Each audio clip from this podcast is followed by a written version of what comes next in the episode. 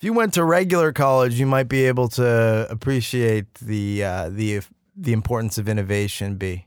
Yeah. If you went to regular college, you would see the inevitable decline of the West that would emerge if we started controlling drug prices. Yeah, you know what? You know what the Cooper Union doesn't teach you how to regurgitate a CBO report and pharmaceutical company talking points into a Vox Explainer article. No, no, exactly. I mean, and that's really the problem. That's that's why I am such a deficit of a person. This is a good place to start, right? Why not? Yeah.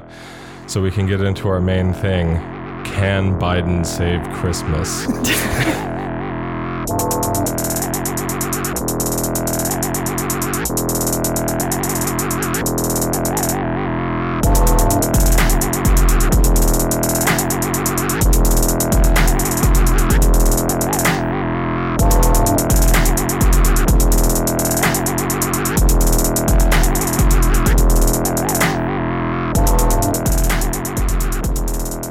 Welcome to the Death Panel. To support the show and get access to the second weekly bonus episode just for patrons, become a patron at patreon.com slash deathpanelpod. And if you want to help us out a little bit more, you can always share the show with your friends, post about your favorite episodes, or follow us at deathpanel underscore. Also, if you didn't hear the one from Tuesday, one of my favorites that we've ever done, I think, whole hour and 20 minutes ish on Kathryn Paige Harden's new book, The Genetic Lottery, which we spoke about about a month ago in our public feed episode, The Eugenic Lottery.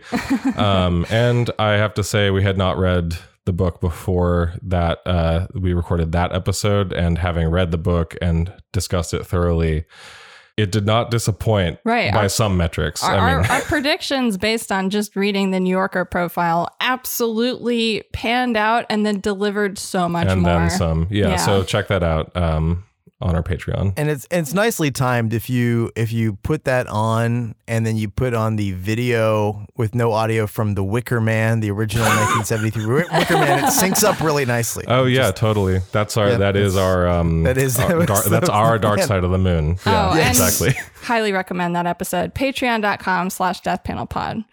Anyways, plugs over and aside. Today, we're, uh, as already joked, we're talking about Biden saving Christmas. We're going to check in on the conversation around the supply chain, which has been an ongoing and sort of nebulous issue, but also it's been used over and over again as this kind of straw man, right? Like we we heard about it uh, early on when it came to like PPE. You know, there was discussion of the supply chain throughout the pandemic. The role of the supply chain, the potential for bottlenecks, the slowing down of like the, you know, consumer good distribution loop, right? Has always been the sort of specter that's been haunting every discussion of sort of the economy and whether or not we can keep things open or closed. Yeah. And this week, they've just announced that what they're going to do uh, to try and reduce some of these bottlenecks is shift the Port of Los Angeles to 24 hours a day. And a bunch of companies that are involved in logistics, like UPS and FedEx, as well as retailers like Target and Walmart, have now committed to doing more 24 7 operations to move more goods at nights and on the weekends so that we can make sure that all of the things need to that need to get to the shelves by Christmas will get there or whatever. Yeah, I feel there's there's this is like one of those problems that I think like the pandemic itself, it ends up being this covering issue that, that Yeah. hap- helps to conceal every single one of its like potential causes or the causes of its like extremity. And like I can't help but think that this the whole idea of like oh we're going to keep the ports open 24/7 mm-hmm. is it's like this convenient like image but it really like for a variety of reasons as a policy solution to this doesn't make a lot of sense to me because that's not like really the issue with what's happening at the port like a lot of the complaint was like oh well the ports are like closed on Saturday and Sunday they're not closed on Saturday and Sunday it's just that truckers can't come in on Saturday and Sunday because there's literally no place like the port of Los Angeles to keep the trucks. Uh, that, like there's they're unloading things, right? So you know, like that. That's like one aspect of this.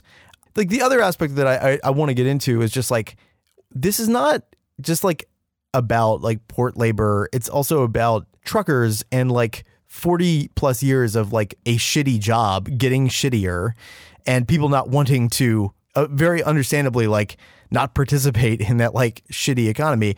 But the the bigger thing that's like on the back of all of this that I think is just like completely missed is like this is a demand driven issue, right? Mm-hmm. Like there's the like the level of demand that's like now spiked because there had been some like a somewhat of relaxation in demand during the pandemic but now like demand is sort of like spiking and the demand is for this like this level of just in time delivery that's that's insane Right.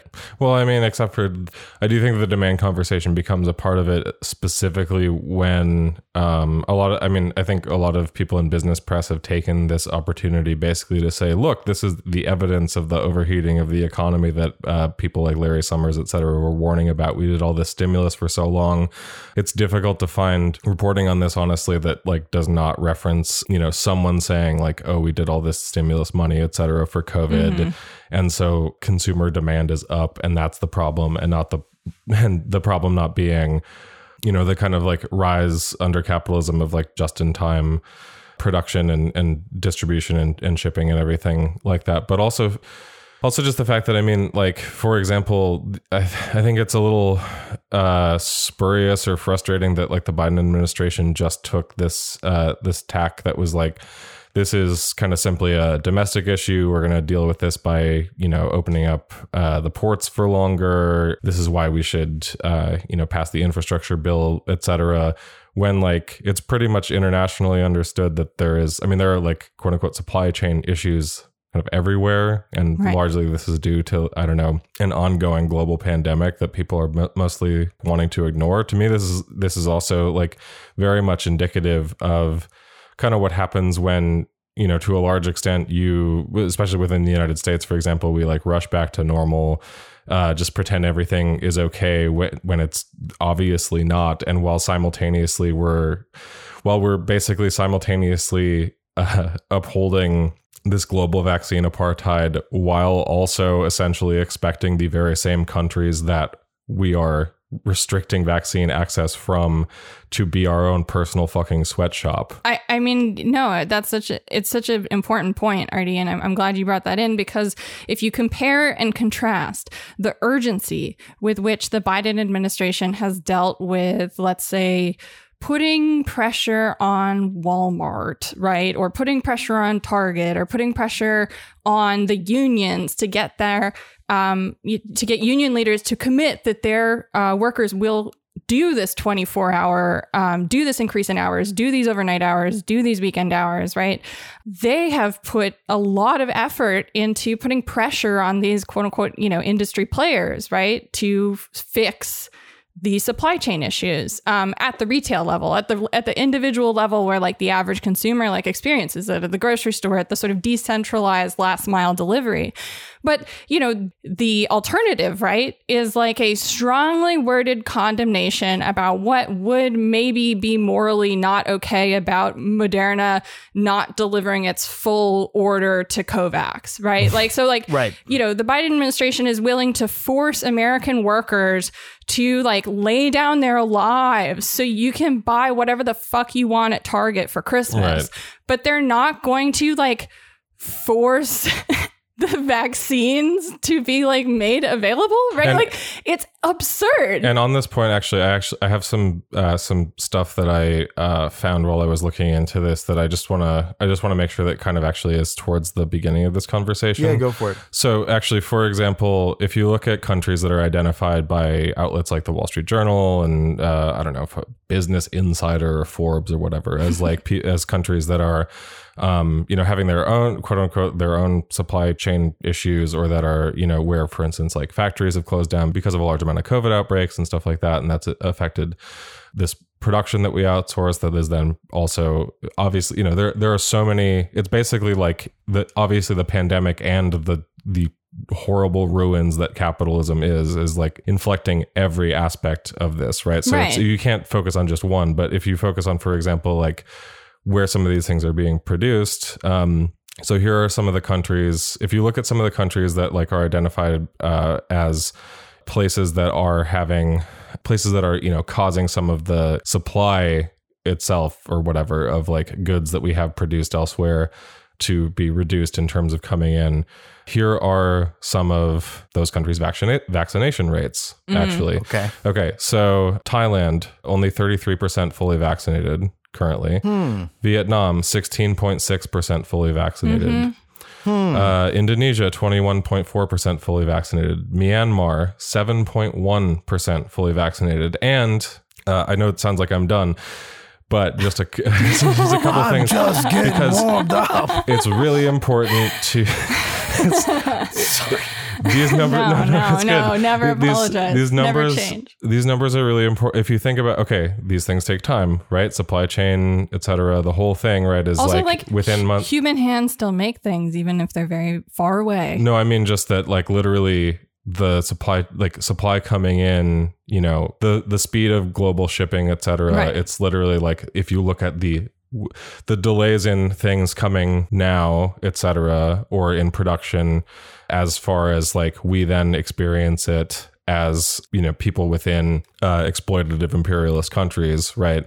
There is a time delay on that, right? So if you actually look, it's even worse if you look at what the vaccination rates in those countries were a month or two months ago. So, for example, Oh hell yeah! Vietnam, which now has a 16.6% fully vaccinated rate, as of September 1st, 3%.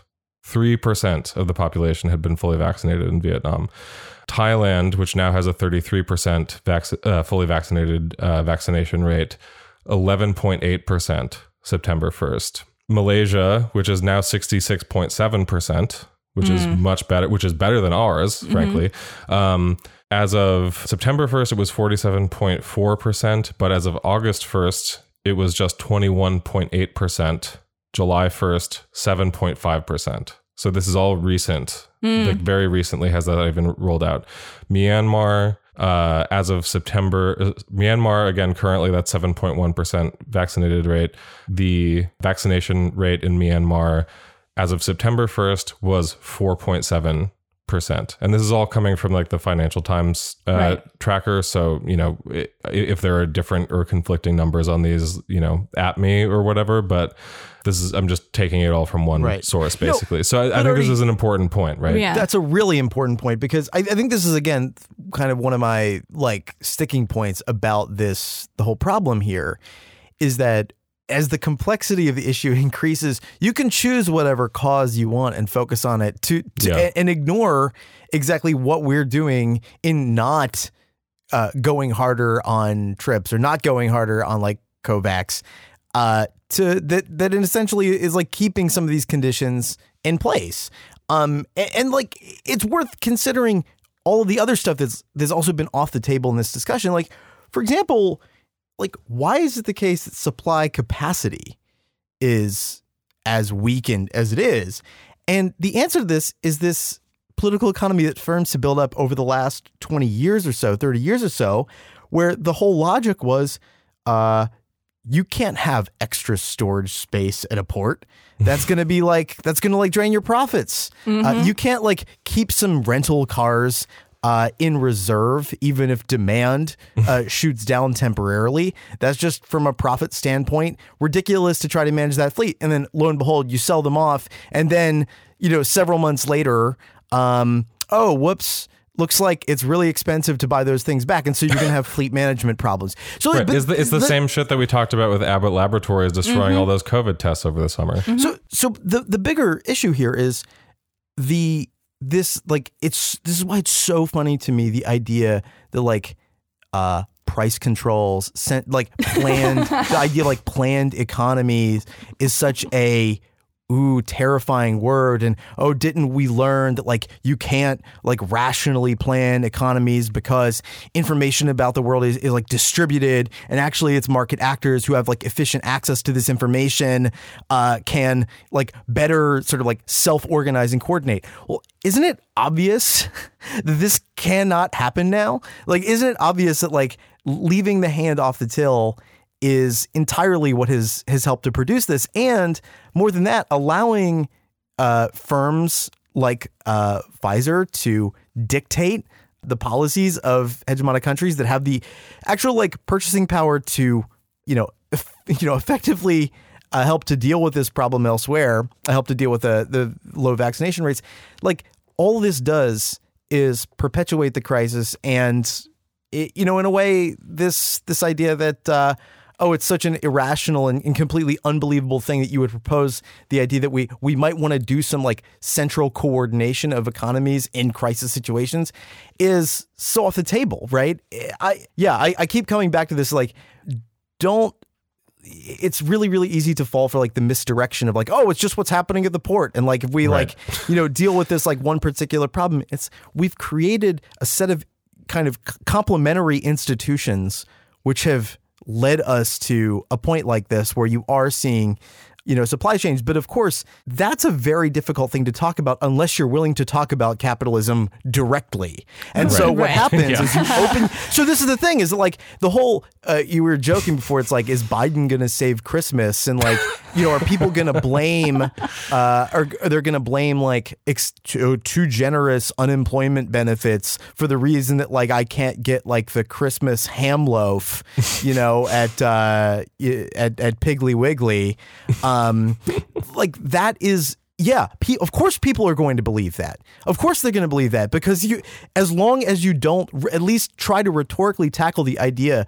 that a completely like uncoordinated uh, economy where we've allowed the profit motive to dictate and, and like the the decentralized interests of large firms to dictate uh, the way that we approach an economy even in crisis conditions uh, unless you somehow deal with that, then any number of uh, stupid and uh, but but you know plausible uh, explanations to you know the like the average consumer or even the sort of more informed consumer, the person who listens to NPR, which NPR is, you know, of course, continuing to like rehearse, yeah, um, will will make sense. Yeah, no, and it's honestly the to even say really that this is a issue of a supply chain, right? To even be framing this as the supply chain problem or as issues with like the distribution market economy, right, is in and of itself actually like a misdirection too, right? Because it hides what the actual problem is because this is not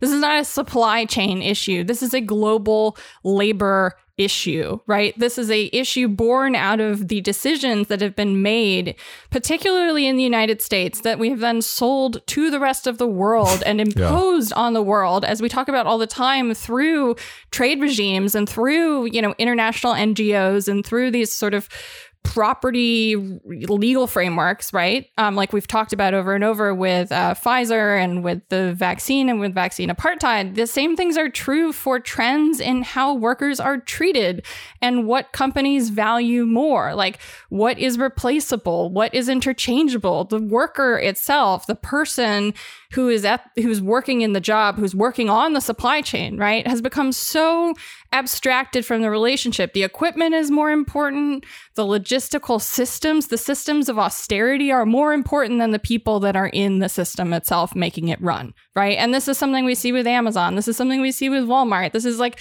this has been the preference of how capital firms have expanded by running these super lean operations that treat workers as if they can be subbed in for each other, like like tokens or something in um, some sort of game, right? Like where the people don't matter and the benefits don't really matter because it's really just about having a competitive advantage against the other firm. So like the actual worker becomes abstracted, right? To like uh, subsumed as this sort of just like flea on the production cycle, right?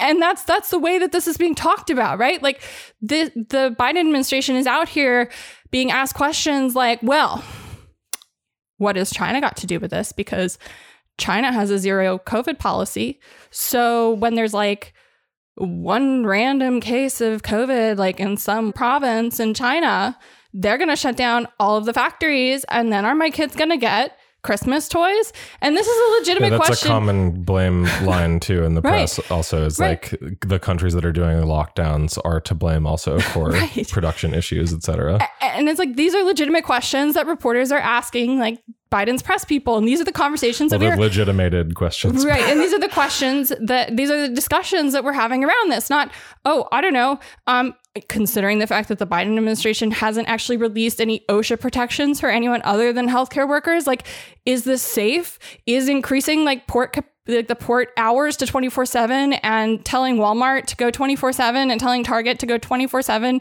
Literally, they say too in their press conferences, to like tell to send a message to other companies to also go 24/7. Yeah. Nobody is sitting there asking them the question, is this going to contribute to spread? Or what else are you doing to, Or we- to stop that? Right. Or like what are you going to do Yeah. to to protect those people who like the union bosses have just committed to working those hours? Like are you doing anything to protect them? And no one is asking that question. I think that's such a good point to bring up, and uh, this is something that I wanted to mention too. Is that like the very this is why I mentioned like the, the response here because this has been you know this has been a thing that people have been crowing about for a really long time uh, the the supply chain issue and and especially in the last couple of weeks but like um, and really I think coming to a head this week but then the Biden administration like responding with this you know we're going to open the ports to, specifically like for instance the the opening the port of Los Angeles for like 24 7 right um, making sure that that will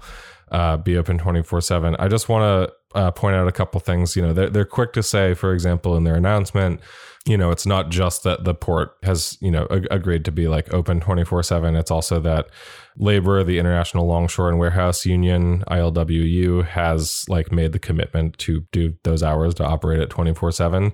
I just want to point out that just again, as B's saying, the wisdom of doing this in a situation where it's, you know, still a global pandemic, as opposed to like doing anything that might, I don't know, make if if if the if the whole problem that people are talking about is how like, oh, there's a there's a shortage of workers or whatever, or there's, you know, whatever, whatever of the myriad other talking points that we haven't even addressed yet that are you know all of the things that are, are other reasons that people think are contributing to uh, not like staffing shortages et cetera being part of this like supply chain issue of all of that you know if you're not going to also do like be mentioned like strengthen osha protections to make sure that like maybe it can be a safer work environment overall for everyone and then instead you're going to say like okay by the way you operate 24/7 here is a here is something from um, October 2nd from uh, the Washington Post.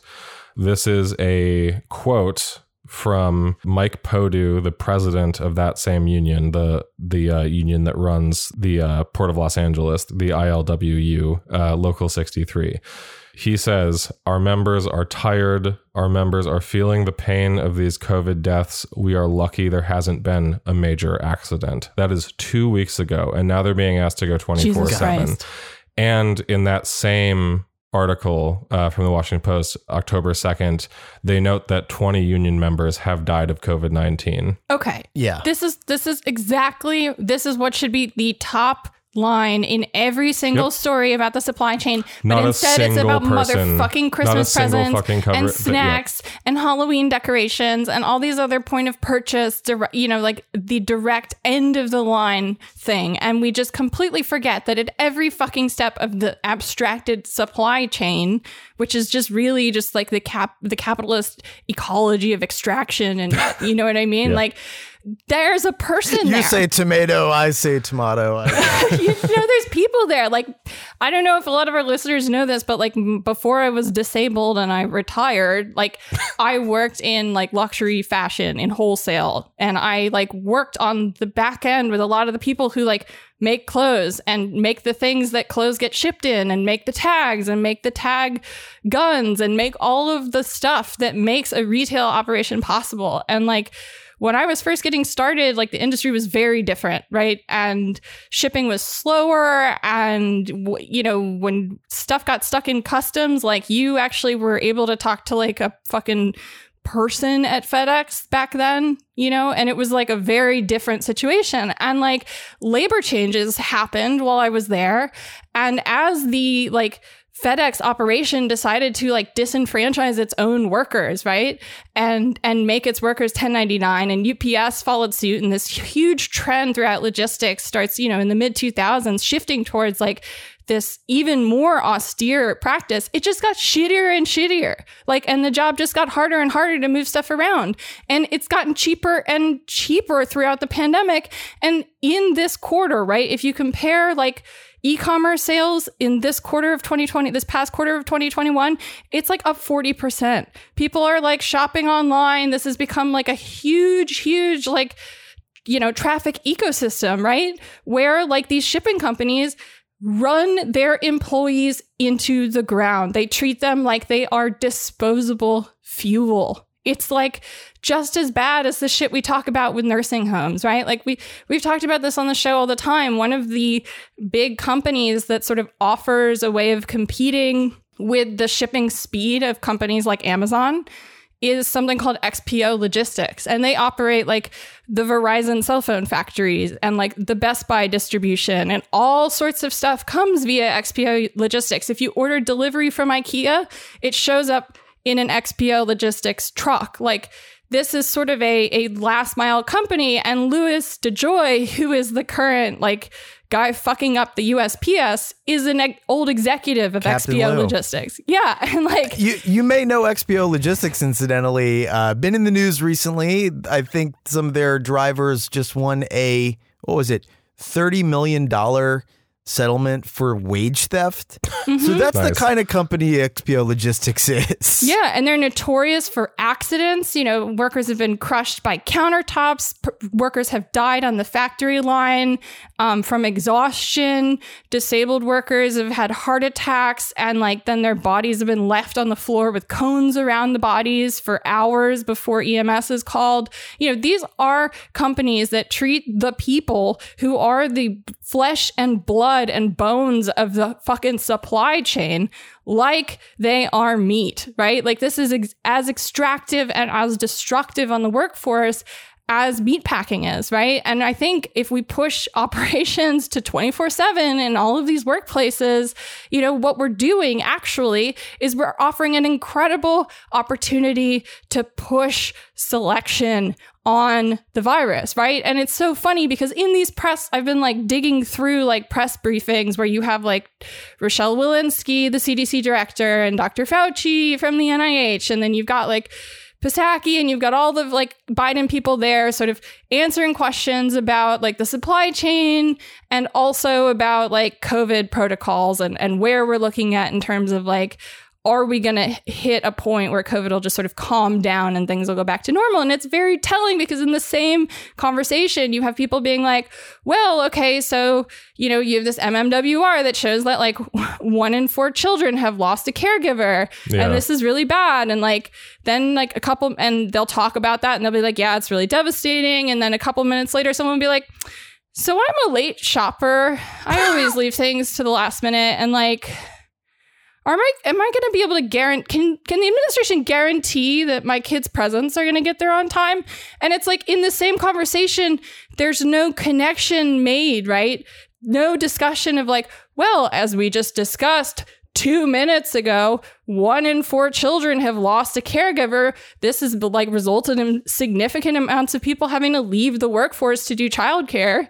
First of all, second of all, you know, CDC's own estimates show that like we have been undercounting deaths, right? Like the highest projection of excess deaths is over a million people. But even if we're going th- with the conservative number, with the official COVID death toll, it's like 700,000 people. Like this is a workforce that has been gutted at a very specific socioeconomic level. We are about to push that same socioeconomic level into like capitalist overdrive after decades of this specific industry getting more dangerous, more lean, more austere, like in this endless death spiral. Mm-hmm. This is like asking for a disaster. No, but yeah. But Christmas uh, presents, but Christmas, Christmas presents, presents. and Halloween candy. Well, and I think it's important to note that to circle back to like the OSHA standards, for example, that just never appeared. Like this was one of like it, it is important to just reiterate. I know we've said it a bunch of times, but just to reiterate that like OSHA standards for COVID protections were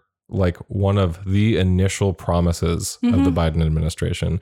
When Biden came into office, they issued an executive order saying that OSHA would review its emergency standards for COVID and r- that they would issue a report by March 15th saying like what they were going to do, March 15th of this year. That date came and went. You know, again, I know like it just, it, this all just bears rest- restating basically. I know we've said this before, but like that date came and went And when COVID OSHA standards did get put in place, they were only for the healthcare sector. Basically, even those have failed to be like totally adhered to or sufficient, but at least that was like something.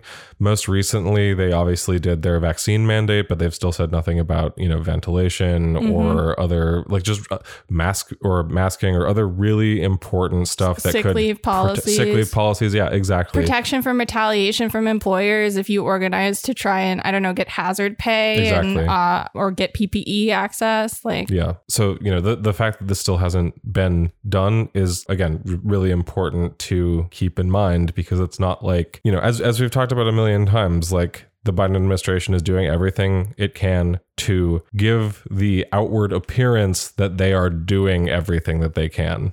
Do you know what I mean? Yeah, of course. No, but I, I think that this is the issue for for Biden is that he and, and all the people around him is like it's just ideologically impossible for them to begin exposing this thing that we've we've like keep as a secret from American consumers, which is the process by which they get the goods that they need.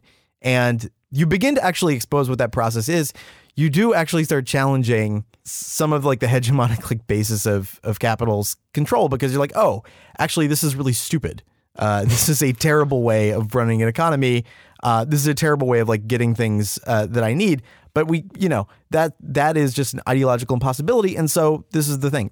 They he will suffer the political consequences for it uh, because he's not willing to actually deal deal with the problem itself. Well, right. Because if your goal is to uphold and maintain the political economy and the various structures of power within capitalism, if that's what you're, I mean, that is what the Biden administration is doing, right? Then, yeah, you kind of can't, or it is highly unlikely that you will take any of these, even like basic public health precautions, apparently, um, like the like the OSHA standards that we're Right. talking about. Right, exactly. And it's frustrating to see the the urgency and care and attention with which the administration is directing like their efforts towards like making sure that the retail shelves are full. You know, eh, because I think the the sort of the the firmness with what what they're doing, what they're what they've been willing to do, clearly in terms of like forcing people into these labor situations um, in order to produce this vision of normalcy, really like a visual normalcy in stores. Because one of the big concerns is like, oh well, there's like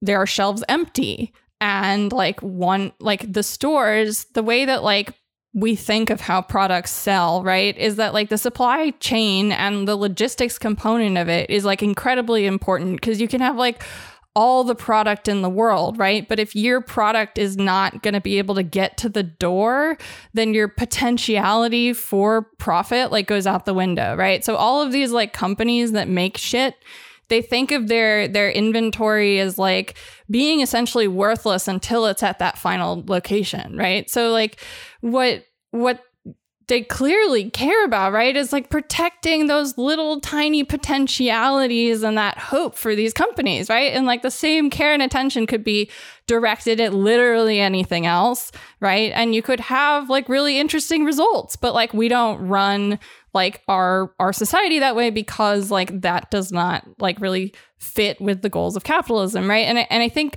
what you're seeing right now is like some people have been saying like oh this is just you know capitalism doing its thing right? Or like you know normal like this is a normal day in capitalism or or whatever. But you know I think I think we are reaching a point now where so many mistakes have been made in the way that we organize and govern logistics that what I think we are seeing in real time is actually the system breaking down. And the system of distribution, I think, has been breaking down for a really long time.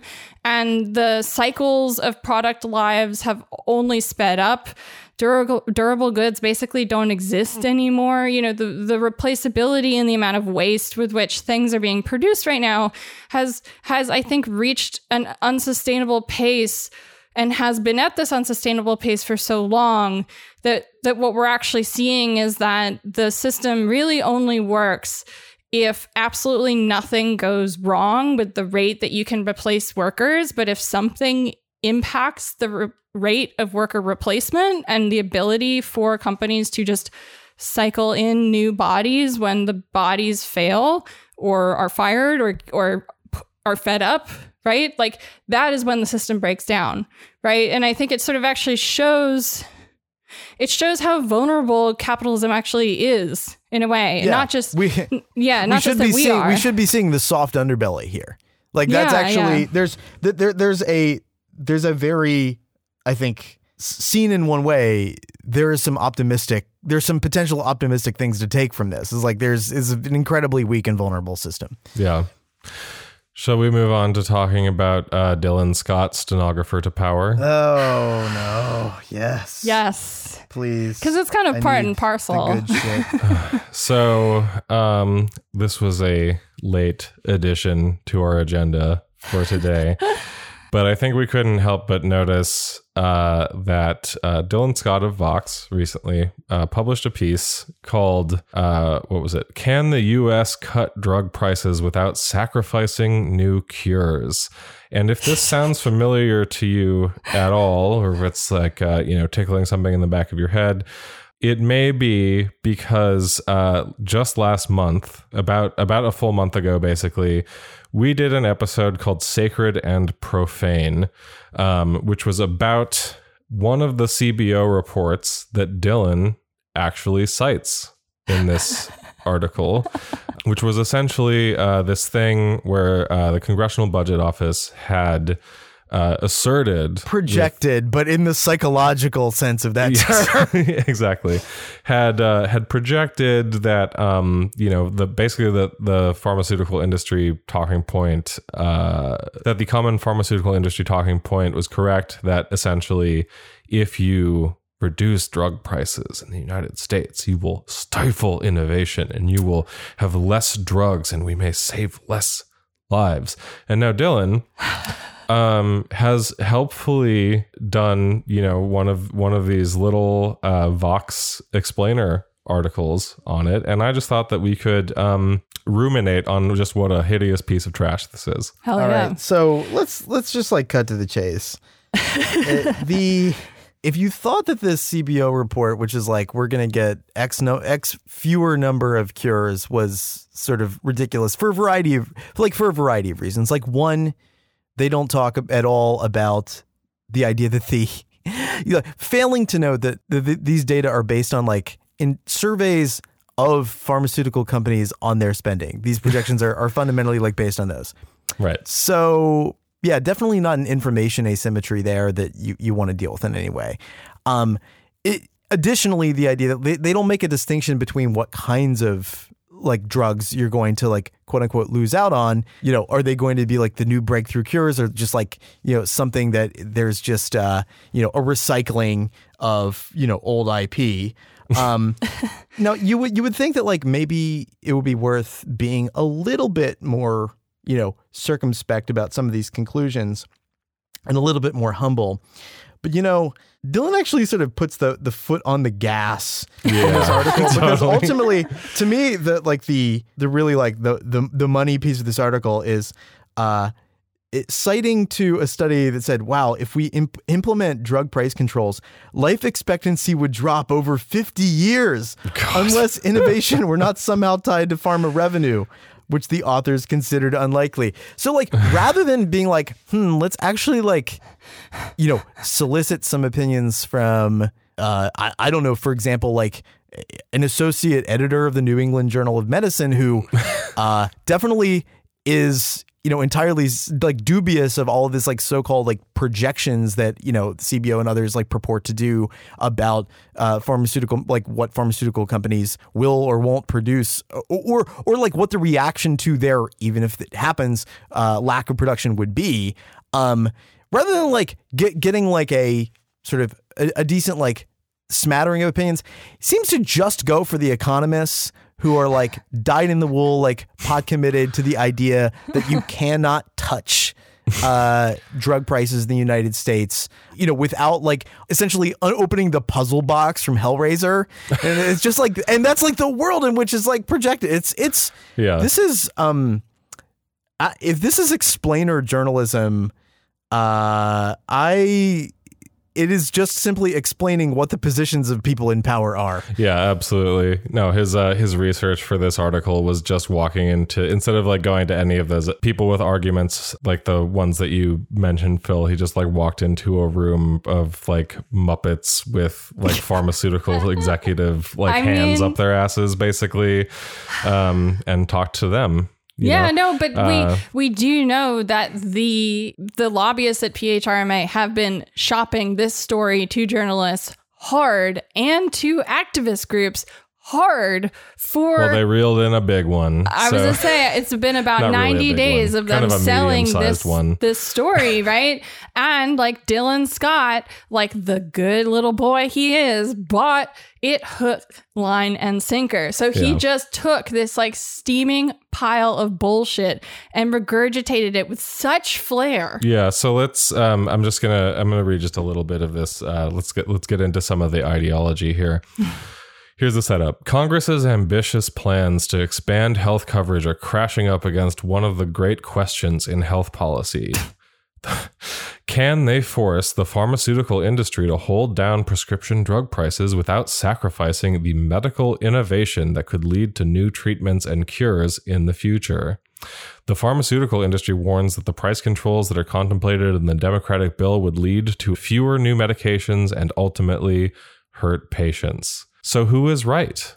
It's a question academics and analysts have been trying to answer for years. By asking Not pharma really. what they Academic- think and then repeating it. Academics for years have asked the question how is Babby formed? Quote The US is the biggest pharmaceutical market in the world, representing 60% or more of the industry's global profits. Hmm, Shouldn't that just be like a red flag right there? You know what I mean? The proportionality of that. I'm just saying. Nobody can say for sure what would happen if the world's largest prescription drug market, by far, suddenly instituted government price controls.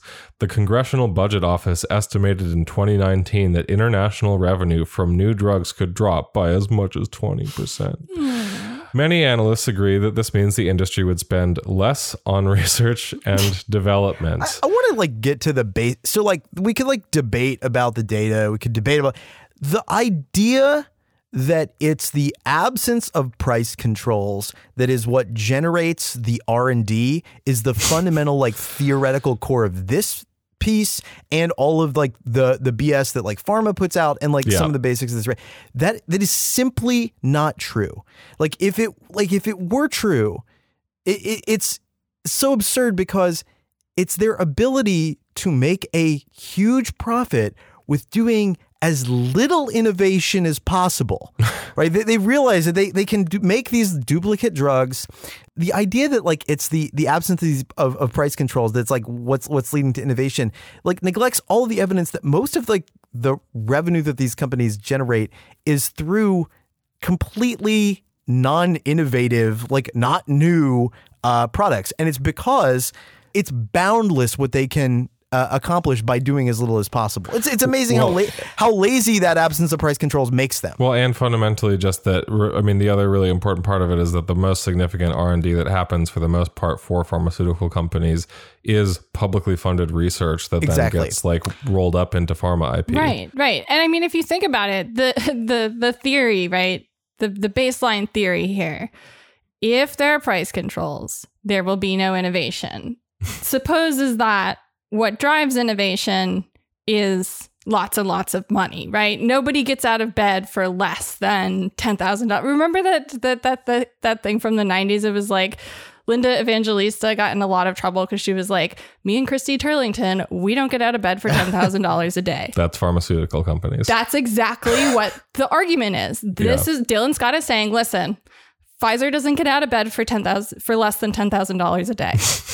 Merck doesn't get out of bed for less than three point four billion dollars a day. Yeah. You know what I mean? And that is that really a valid argument? I would argue no. But Yeah, I mean, I just think it's like I think that the statistic is o- over the last decade, only about a third of FDA approved drugs have provided even moderate improvements uh, beyond what is already on the market.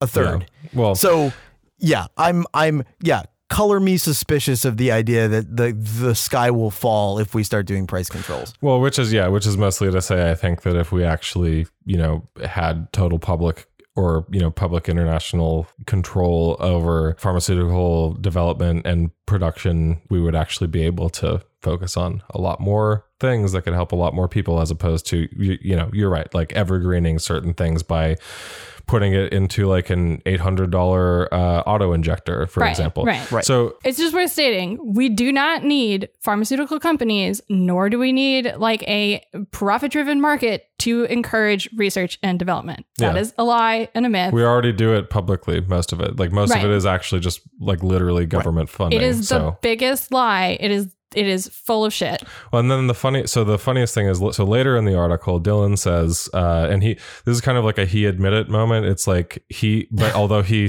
he then spins this as a positive thing, he says He spin it Uh, as positive thing. he, he's spinning it as positive, exactly. He says, uh, quote, a lot of that money, their profits, a lot of that money goes into research. About 25% of pharmaceutical industry revenue goes into R&D, meaningfully higher than the amount in other quote unquote innovation industries such as telecoms, according to the CBO. Mm-hmm. Now, I just want to pause there. First of all, okay. You're saying that a bunch of money goes into R&D. You're admitting here that only a quarter of that money goes into R&D. You're certainly not comparing it to like the amount that is spent on marketing Mm-mm. or any of that. And fundamentally, I don't know, seems like it's probably a pretty lousy fucking comparison, not only of Dylan Scott, but of the CBO, of the congressional budget, like by the Congressional Budget Office, to compare it in any way to the amount of R and D spent by fucking telecom companies who are, I don't know, among the most hated of industries too. Like, I Um, mean, Yeah. Pharma, I know pharma is number one easily, but like telecom industries are themselves, you know, not really, uh, not great, you know. So I don't know. Anyway, Yeah, an interesting research question would be like when they cite that proportion, what are what are they actually even citing? I bet you like for all we know that one quarter of spending for on R&D could just be like people's salaries in the R&D department. Yeah, you know no, what I ab- mean? Like exactly, like exactly. there is that citing that without explaining what that breaks down into, maybe like I don't know, maybe that's irresponsible or uh, maybe I'm being a little bit strict, but it kind of feels like with pharmaceutical drugs, which I don't know, save people's fucking lives all the time and like a lot of people need them, that it's like worth not fucking around. And it's also worth saying again, like literally, we do not need pharmaceutical companies at all as institutions to make drugs to save people's lives. Yeah. Scientists will want to do that research on their own. Scientists get out of bed for way less than $10,000 every day. And, and this is the important thing, right? Is that he's, I I think that the line that like the CBO or others will try to say is like, well, you know, we're assuming that uh, there will be, you know, that nothing else changes. Uh, this is the effect that price controls would have. But that's a really, I mean, okay, fine. You can assume that. The question is whether or not that's a you just because uh, it, like makes it analytically easier to carry out the the projections, uh, which are by the way just of of completely like negligible and dubious value because they don't tell you anything about well, what drugs are produced and what aren't but like let's let's leave that aside because Dylan does apparently um the the question is whether or not is not whether or not it's like good makes things analytically feasible the question is whether or not it's a reasonable fucking assumption about the future and it's not a reasonable assumption about the future the idea that like we're going to like lose out on these huge innovations that are going to cost they're going to shave off i shit you not the projection from the rand study is like 50 years from life expectancy. 50 years from life expectancy. Oh expectancy no no no no no! It's it's zero point seven, but the way that he f- phrases it, he's intentionally trying to make it appear like it's fifty years. It's one point seven or zero point seven years over fifty years. Like Okay. the Rand study from two thousand eight projected that Oh over God. fifty years even worse. we wow. would lose Wait, is it really that bad? less than Oh a year my- of life expe- expectancy. I swear to God, if you read the sentence, where that is. Right. It's I got it. Quote CBO explicitly said it did not attempt to assess the influence of price controls on America's health, but RAND analysts tried to do that in 2008 and found that with drug price controls, life expectancy would drop over 50 years unless innovation were somehow not tied to pharma revenue. would would drop. Oh, okay. So By 2060, that projected decline in life expectancy for both Americans and Europeans would reach approximately approximately 0.7 years. Okay, so over that- 50 years, it would drop by th- 0.7 that years. sentence Yeah. is the most misleading sentence ever absolutely, written. Like, absolutely agree. so- like why a copy editor almost didn't, like, suspiciously that is, poorly that written. is Suspicious. suspiciously This misleading. stinks That's of fucking like copy the paste worst from the shit press I've ever release. seen. Yeah, Yeah. Copy that's paste from the press yeah, release. Over so okay. R- regardless, my point stands. Let's just say again that 50 years thing is just ridiculous. But like, yeah, let's just say it's even 0.7 years. The idea that you're gonna like miss out on these huge cur- cures and there's not going to be any push within government, uh, any push among the public to like you know, generate investment. Like that is a reliable, like big ticket item, like go home and collect all the prizes, uh, sort of legislative act. And you're, you're going to tell me that Congress is going to have no motivation to do that in the future. That that's that's unlikely. That in your like uh you know Oracle of Delphi, uh like uh, political analysis, you like that is just pre- fucking preposterous and it's it's uh, it is such a trick that you're like well we're you know we're we're we're not trying to like um you know uh make make ro- too rosy projections about the world it's like yeah try making a reasonable one for fucking once Yeah. So uh, let me let me hit you guys with another uh, he spin it as a positive. Um, I love that. Quote, there is nowhere like the United States of America for the pharmaceutical industry. Americans have unparalleled access to cutting edge treatments, if Kind they can afford them, because they also pay higher prices for prescription drugs. The United States accounts for between 64 and 78% of the drug industry's profits across the world I mean, Again. fuck. this th- like just even sitting and writing i mean i know that maybe it was just copied and pasted or whatever as b is asserting but like even just sitting and writing that you have to maybe think like maybe there's a maybe there's a problem. here. So yeah the united states accounts for between 64 and 78 percent of the drug industry's profits across the world. Americans pay about 3.5 times more money on average per dose of medication brand name and generic than europeans. Some of that is borne directly by patients through out of pocket costs, and some of that cost is paid instead by insurers who then pass on those costs in the form of higher premiums, as in all of that cost is paid for by all of us. Um, then he says the thing about uh, the uh, the telecom thing, as I mentioned, going on to say U.S. pharmaceutical companies and ultimately American consumers and insurers subsidize drug research and development for much of the rest of the world, with at least forty percent of the world's pharma R and D originating in the United States. So basically, this is, I mean. I think this get, really gets to the heart of something, which is one, he's basically, literally, he's spinning this as yeah, we pay more than everyone else. Yeah, it's extremely expensive. It seems like it's a problem that it's so expensive, but look, they get most of their profits from us. They also need to do this R&D, which I've, you know, I'm asserting over and over with their fucking boot in my mouth that like I'm going to take them at their word on all of this and how important it is that they specifically do it and uh, et et cetera, et cetera. And you know that just means that basically we beneficently like subsidize with our with our generous overpayment and the fact that so many people like can't even get fucking access to drugs. We mm-hmm. just generously overpay for these so that we can fund the R and D that makes it possible for like the pharmaceutical industry to like distribute drugs to the rest of the world. And one, that's disgusting. That's just absolute trash bull like that is a trash bullshit argument. Mm-hmm. But two think about this. I mean we talk about we talk about like the pharmaceutical industry and like the capital strike problem all the time. If s- between 64 and 78 percent of pharmaceutical industry profits come from the united states don't you think that maybe if we fucking did drug price controls and i don't mean hr3 i think hr3 is fucking weak. I think the the drug pricing controls bill that like congress is trying to pass now yeah sure it's a start but it, like that's there's there's so much more that you could do. There's so much further that like needs to be done.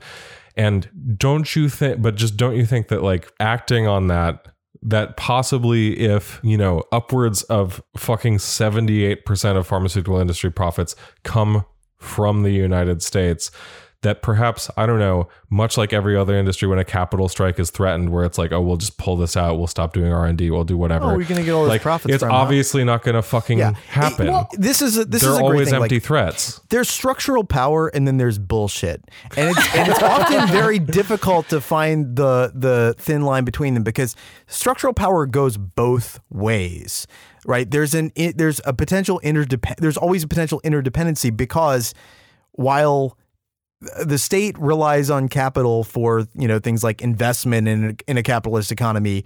Capital also relies on the state for a hell of a lot. And if you think Yeah. about who the biggest purchasers are, and if you think about uh, the fact that it's it's not going to be uh, entirely possible for a pharma to just somehow concoct an international market when the United States is at, you know as in demand uh, of these uh, products as it is.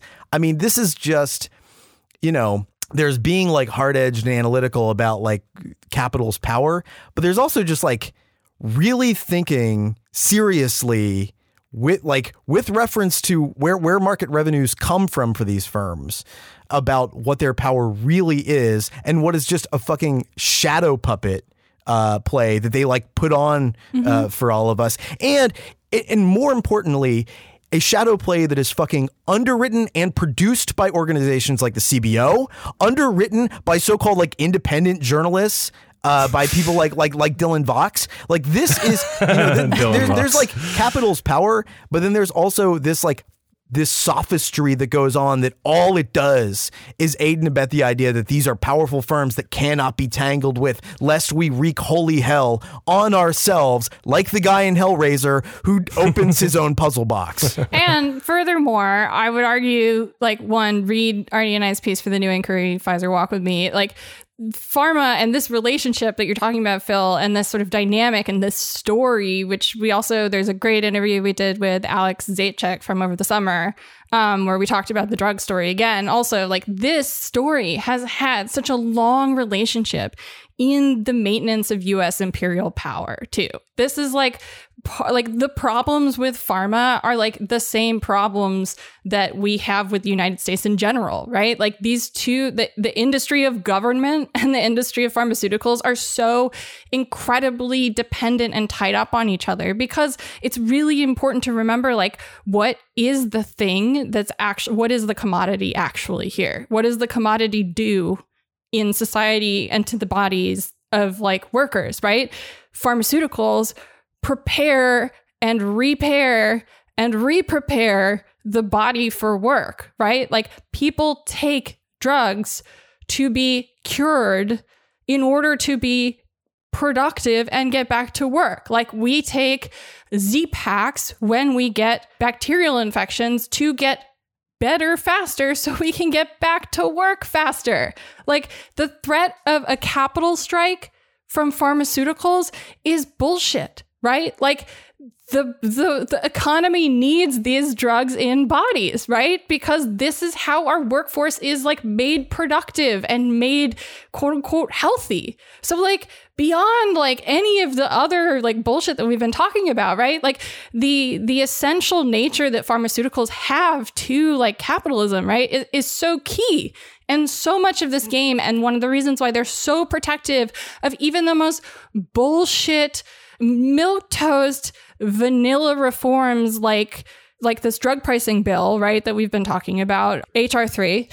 It's like, oh, why are they fighting something that's just, uh, you know, barely, barely, barely a dent in their profit? Why, you know, why do you see people like Dylan Vox, like, you know, coming to such robust defense, robust defense of like, you know, really gentle stuff like caps on copays or shit like that. You know, and it's like it's it seems absurd at first until you realize how important pharmaceuticals are like for the the maintenance of the workforce right so this is like this is one of the big like uh, you know sleights of hand. This is like the prestige right?